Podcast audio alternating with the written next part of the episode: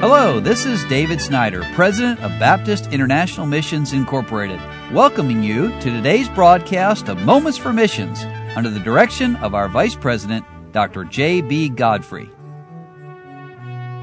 Butch and Margie Abbott spent many years of their lives in France.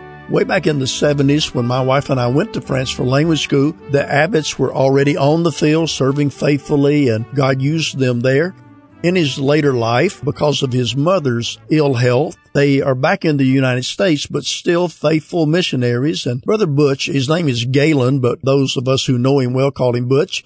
He writes, through the years, Margie and I have made it through some rough stretches of life's highway, thanks to the kind and constant prayers of so many of our friends, such as you, and as we come to you once again this month, we have something coming up in our ministry where your prayers will be needed and much appreciated.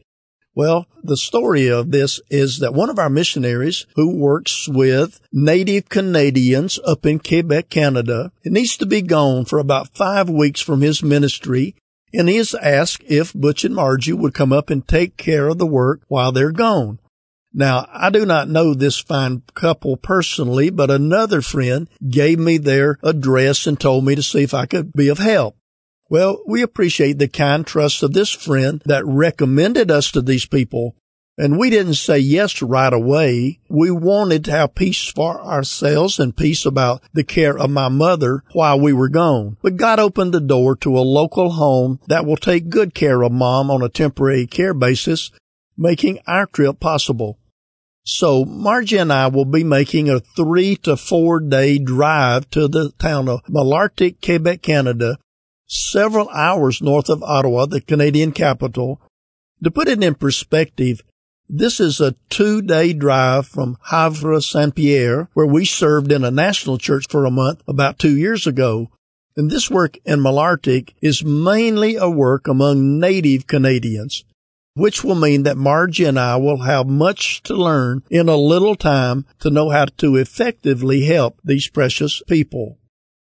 I will be in charge of all the church services. Margie will have a children's class to teach as well as any of the meetings with ladies.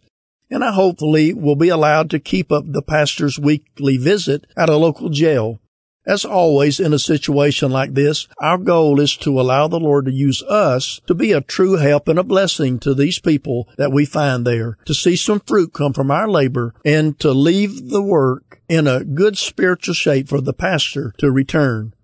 Now, Brother Abbott also tells us Several days ago, I was making some random hospital visits, asking the Lord to direct me to which room to visit, hoping to leave some good gospel literature with people there to talk with them about the Lord and to pray with them. One 86 year old fellow didn't want any of it. He said he had one foot in the grave and the other on a banana peel. And yet when I tried to talk with him about the Savior, all he wanted to do was insist that science had proven the Bible all wrong.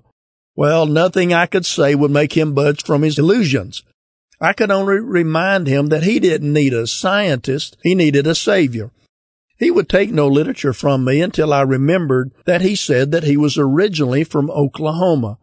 I thought of a gospel tract that I had in my pocket about the salvation story of another Okie, Mickey Mantle. He couldn't resist wanting to read about the Oklahoma favorite son.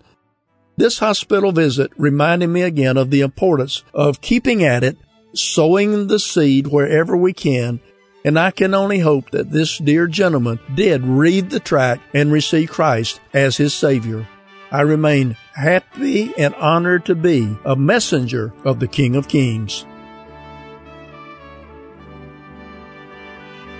You've been listening to Moments for Missions. For further information, please write to BIMI, P.O. Box 9, Harrison, Tennessee 37341, or call us at 423 344 5050.